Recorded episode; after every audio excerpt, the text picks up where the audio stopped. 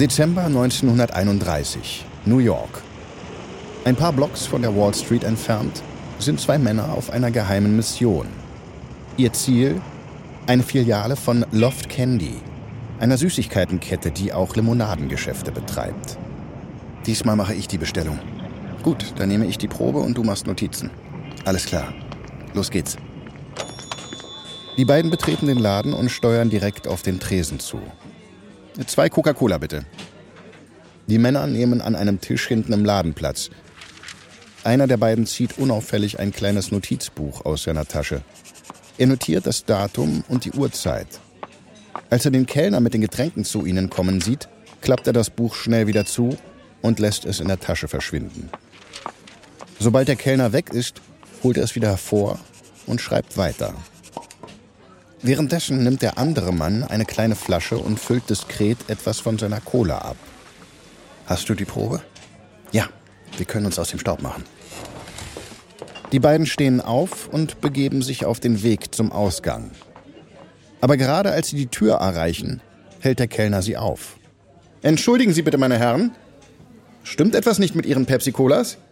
Der Mann mit dem Notizbuch grinst. Nein, nein, alles in bester Ordnung. Und damit verschwinden die beiden. Der Kellner weiß es zwar noch nicht, aber er wurde gerade auf frischer Tat ertappt. Die beiden Männer arbeiten für die Coca-Cola Company. Als Kunden getarnt durchstreifen die Ermittler das Land. Sie sammeln Beweise, um Coca-Cola-Nachahmer zu verklagen. Die gesamte Getränkeindustrie lebt in Angst vor ihnen. Eine nach dem anderen machen sie den Konkurrenten den Gar aus.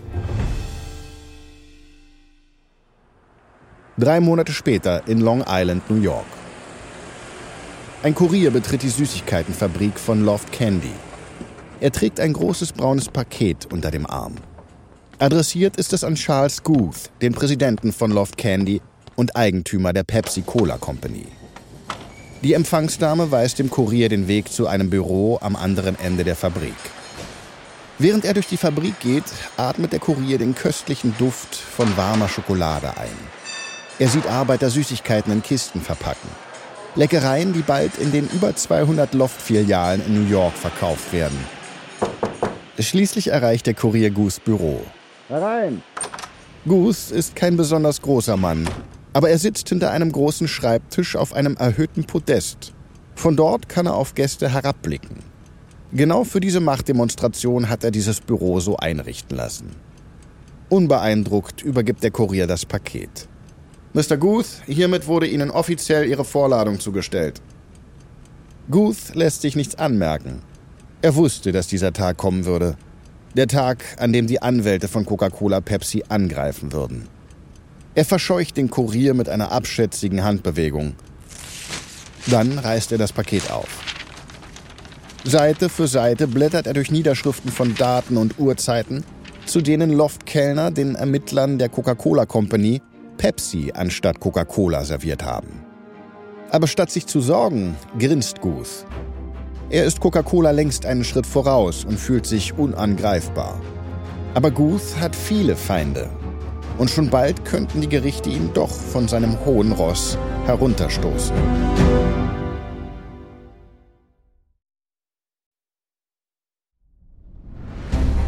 Ich bin Marc Ben Puch und das ist Kampf der Unternehmen von Wondery.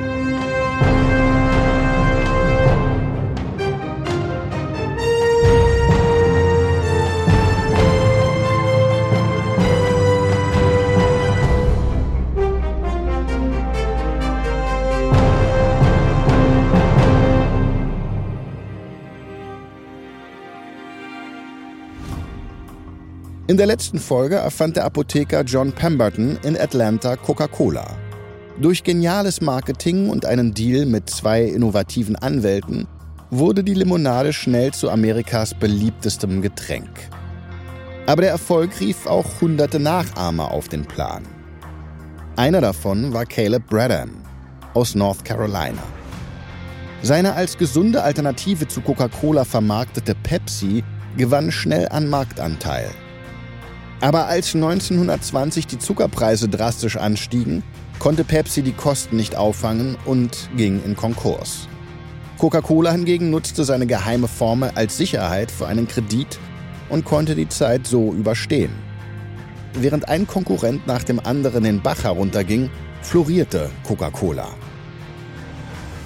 In dieser Folge kehrt Pepsi von den Toten zurück, Coca-Cola kämpft mit Klagen gegen Konkurrenten und Pepsi droht sich selbst zu zerfleischen. Das ist Folge 2. Verklag mich doch.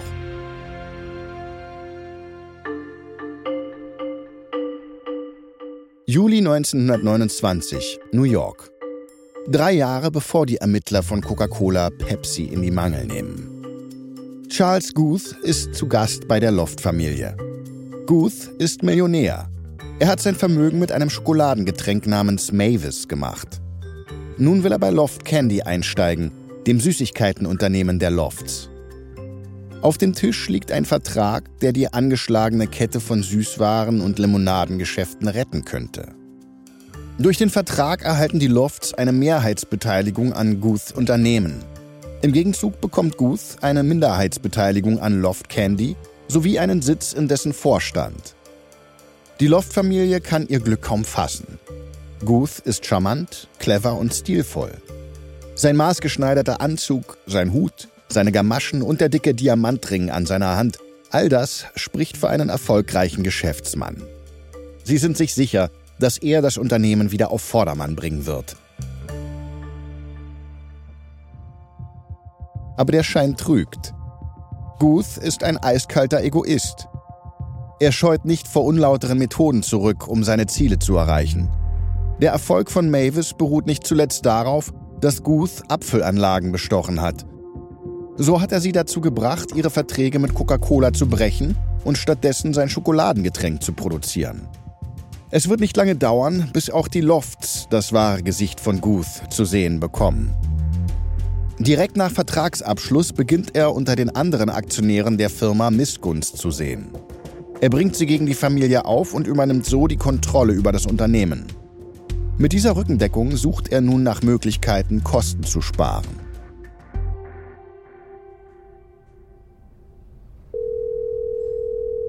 Mai 1931, New York. Charles Guth sitzt in seinem Büro am Telefon. Er wartet, dass sein Anruf entgegengenommen wird. Coca-Cola Company, Verkaufsabteilung. Guten Tag. Wie kann ich Ihnen helfen? Guten Tag, Charles Guth, Geschäftsführer von Loft Candy. Ich betreibe mehr als 200 Süßigkeiten und Limonadengeschäfte in New York. Jeden Monat kaufe ich mehrere tausend Liter Coca-Cola-Sirup. Bei diesen Mengen halte ich eine Anerkennung in Form eines Preisnachlasses für angebracht. Also, nennen Sie mir Ihr Angebot. Es tut mir leid, Mr. Guth. Unsere Firmenrichtlinien verbieten Preisnachlässe. Wir bei Coca-Cola behandeln alle unsere Kunden gleich. Egal, ob sie nun kleine Läden betreiben oder Loft Candy sind. Ich kann Ihnen leider kein Angebot machen. Ihre Richtlinien sind mir egal. Ich verlange einen Rabatt.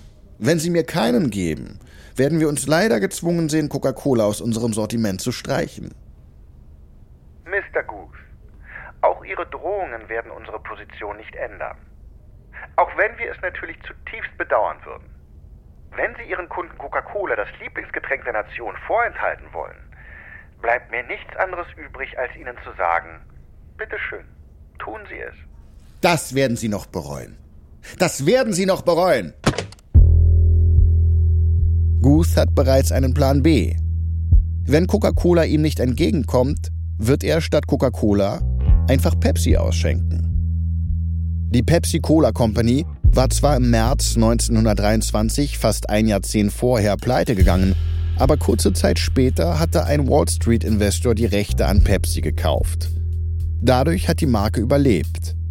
Der Investor wollte mit Pepsi ein großes Comeback starten und Coca-Cola die Limonadenkrone streitig machen. Aber der Plan scheiterte.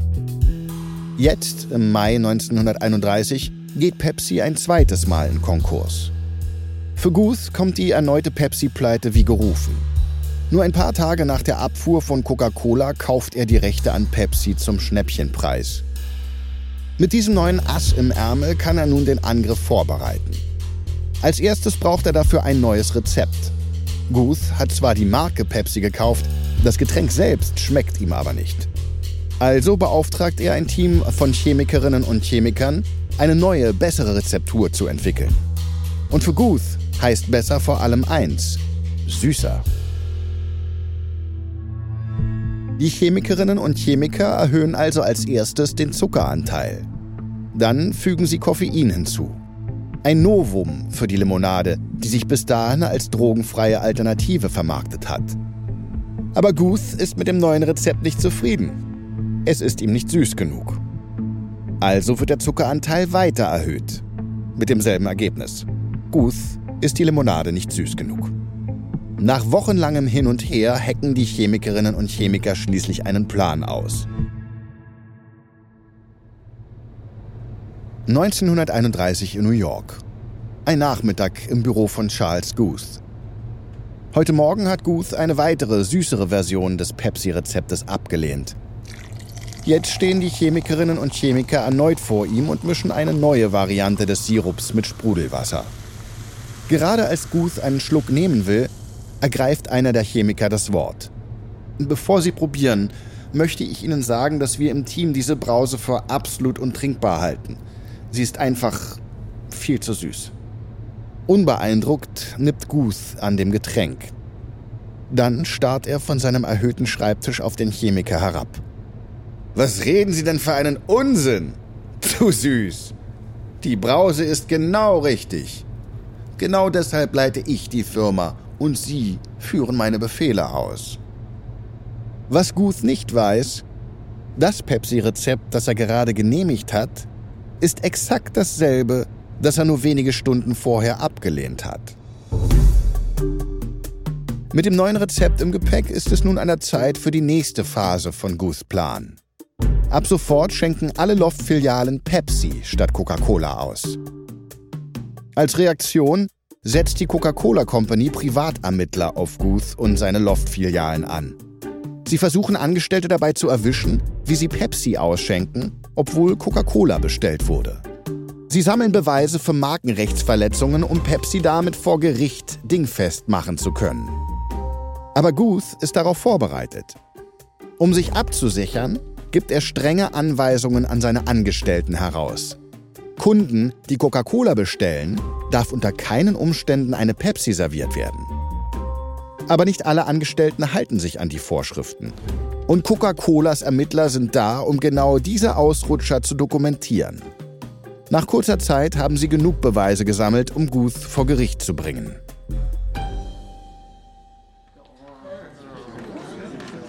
Ein Gerichtssaal. Charles Guth und die Anwälte von Coca-Cola sitzen gespannt auf ihren Bänken und warten auf das Urteil des Richters. Das Gericht sieht es als erwiesen an, dass Loft in zahlreichen Fällen Pepsi statt Coca-Cola ausgeschenkt hat und dadurch Coca-Colas Markenschutz verletzt hat.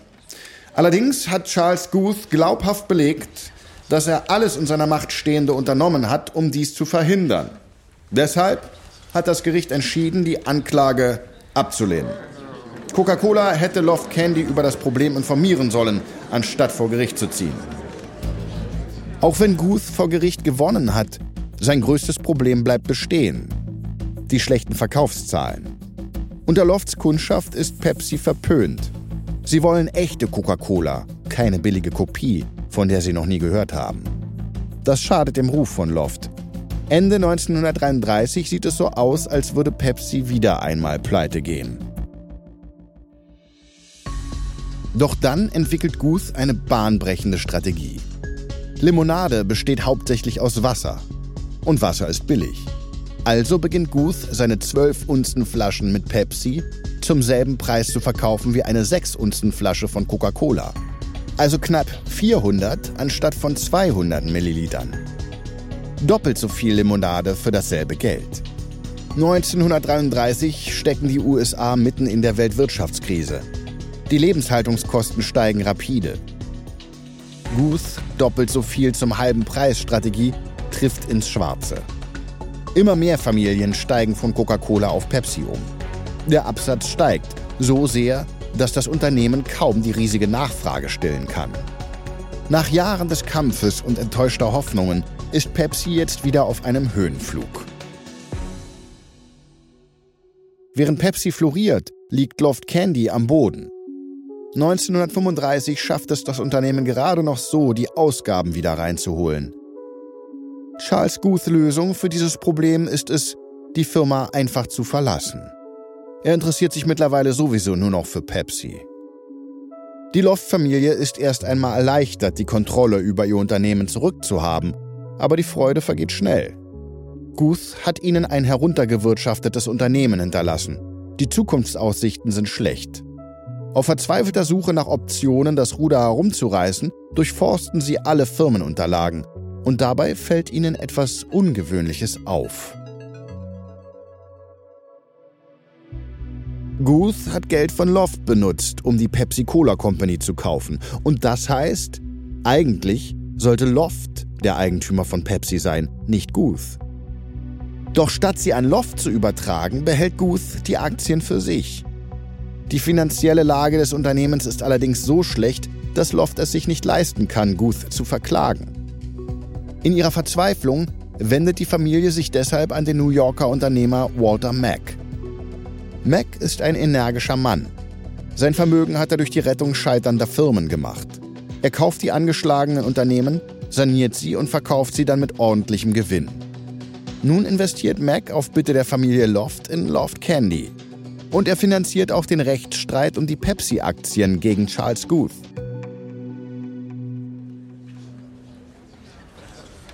September 1938 in Delaware an der Ostküste der USA. Der Rechtsstreit zwischen Mac und Guth zieht sich bereits über Monate. Heute treffen die beiden das erste Mal vor Gericht aufeinander. Der Richter erhebt das Wort. Das Gericht sieht es als erwiesen an, dass Charles Guth in seiner Rolle als Geschäftsführer von Loft Candy das Geld, das Personal sowie die Anlagen von Loft für den Erwerb und die Entwicklung der Pepsi-Cola Company verwendet hat. Das Gericht teilt die Auffassung, dass der Erfolg von Pepsi ohne die Ressourcen von Loft Candy nicht möglich gewesen wäre. Deshalb kommt das Gericht zum Urteil, dass Mr. Guth die erworbenen Anteile an der Pepsi-Cola Company an Loft Candy übergeben muss. Dem Loft-Team steht die Erleichterung ins Gesicht geschrieben. Aber dann schaltet sich der Anwalt von Charles Guth ein. Wir möchten Berufung einlegen.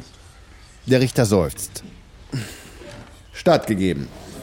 Bis zur Entscheidung des Berufungsgerichts werden beide Parteien Pepsi gemeinsam führen. Mr. Guth wird der Geschäftsführer sein und Loft Candy wird einen Präsidenten stellen. Gemurmel bricht im Raum aus. Das ist eine unerwartete Übergangslösung. Schließlich ernennt Loft Walter Mack zum Präsidenten von Pepsi. Während der Richter die Bedingungen der Vereinbarung darlegt, beäugen sich Mack und Guth misstrauisch. Eins ist klar. Keiner von beiden wird dem anderen auch nur einen Millimeter entgegenkommen. Die Schlacht um Pepsi wird nun im Inneren gekämpft.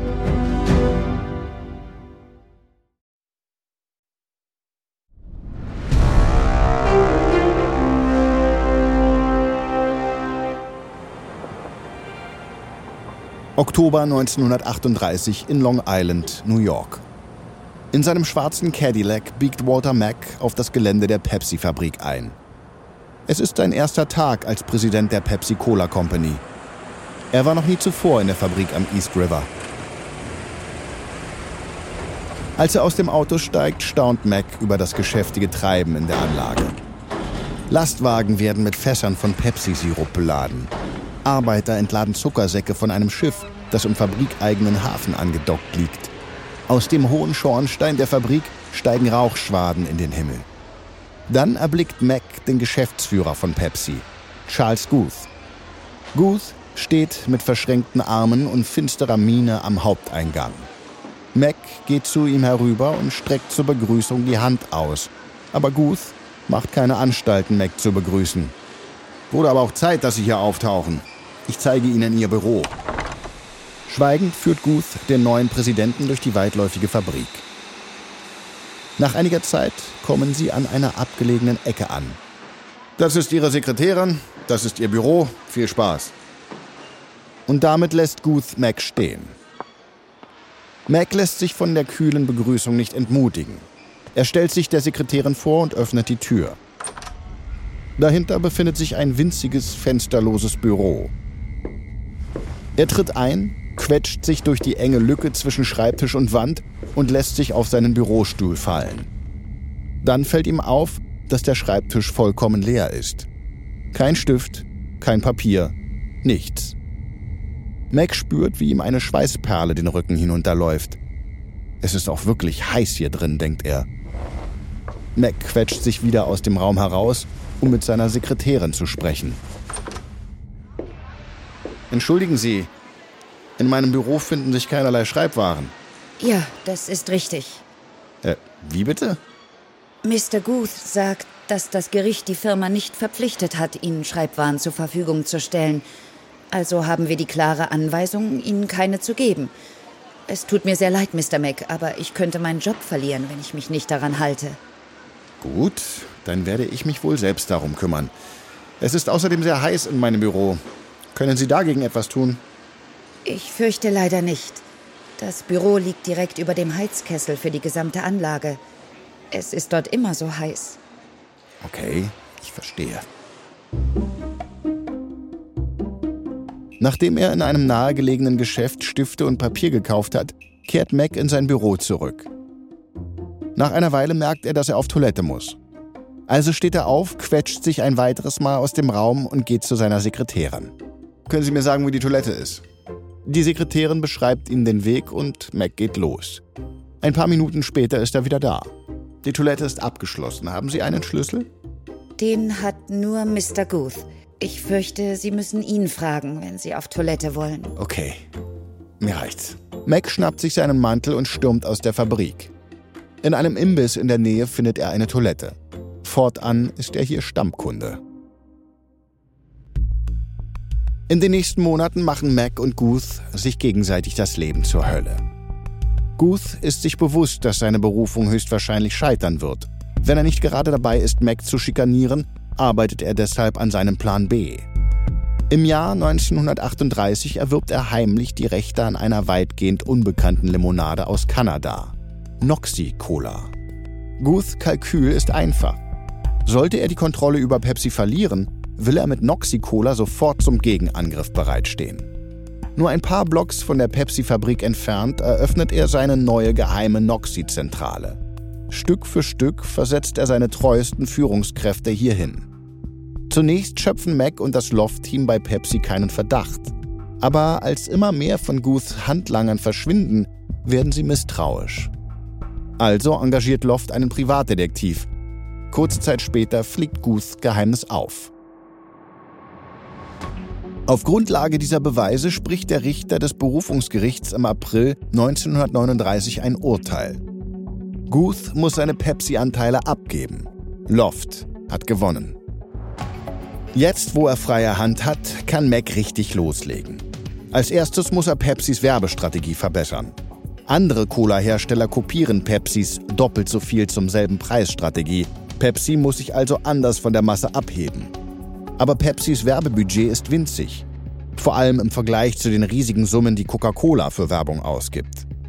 Mac muss Wege finden, wie er mit möglichst wenig Geld viel Aufmerksamkeit erregen kann. Und zwar schnell.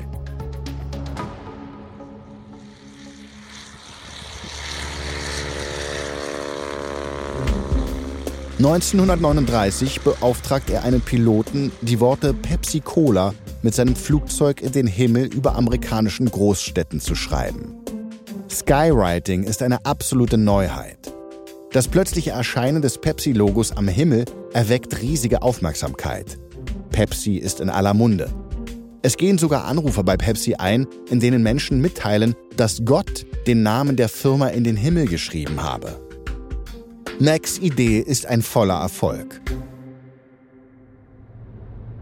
Kurze Zeit später in New York. Walter Mack will gerade in die Mittagspause gehen, als zwei Männer in seinem Büro auftauchen. Die beiden tragen Partnerlook, weiße Schuhe und aufgeknöpfte Hemden. Einer der beiden hält ein Grammophon unter dem Arm. Mac ist verwirrt. Er hat nicht mit Besuch gerechnet. Äh, guten Tag, die Herren. Was verschafft mir die Ehre? Guten Tag, Mr. Mac. Verzeihen Sie bitte unser unangekündigtes Auftauchen. Wir sind Musiker. Und äh, wir haben einen Song für Pepsi geschrieben. Den müssen Sie unbedingt hören. Oh, ja, äh, natürlich. Klingt interessant. Unter Macs skeptischen Blicken stellt der zweite Musiker das Grammophon auf den Schreibtisch und beginnt eine Aufnahme abzuspielen. Mac ist begeistert. Wenn dieser Song im Radio laufen würde, könnte das Pepsi in ungeahnte Höhen katapultieren. Aber kein Sender ist bereit, den Song zu spielen. Wochenlang bemüht sich Mac Sender zu überzeugen, bis schließlich eine kleine Station in New Jersey zustimmt und den Song sendet. Der Song wird ein Hit. Menschen rufen beim Sender an und bitten, den Song immer wieder zu spielen. Schon bald wollen alle Sender den Song ins Programm aufnehmen. Er wird so erfolgreich, dass einige ihn sogar ausstrahlen, ohne Pepsi dafür eine Werbegebühr zu berechnen. Und mit jeder Ausstrahlung steigen die Pepsi-Verkaufszahlen. 1941 ist Pepsi schließlich so groß geworden, dass es zur echten Gefahr für Coca-Cola wird. Und alle Zeichen stehen auf noch mehr Wachstum. Es sind gute Zeiten für Pepsi. Aber dann kommen schockierende Nachrichten aus Hawaii. Die japanische Armee hat einen Überraschungsangriff auf Pearl Harbor geflogen. Amerika befindet sich im Krieg. Und das wird Coca-Cola direkt in die Hände spielen. In der nächsten Folge schließt Coca-Cola einen Deal mit der US-Armee. Während Pepsi in Amerika ums Überleben kämpft, macht sich Coca-Cola auf an die Frontlinien des Zweiten Weltkriegs.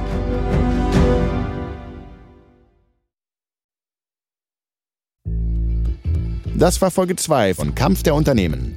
Coca-Cola gegen Pepsi von Wondery. Ein Hinweis zu den Dialogen, die du gehört hast. Wir wissen natürlich nicht genau, was gesprochen wurde. Alle Dialoge basieren nach bestem Wissen auf unseren Recherchen. Kampf der Unternehmen ist eine Produktion von Wondery und Studio J. Ich bin Marc Ben Puch. Tristan Donovan hat diese Geschichte geschrieben. Bearbeitet von Karen Lowe und Jenny Lower Beckman. Für Studio J Produzent Aljoscha Kupsch. Executive Producer Janis Gebhardt. Das Sounddesign haben Bay Area Sound und Alex Hamsen gemacht. Gemischt von Fabian Klinke. Für Wondery Senior Producer Patrick Fiener.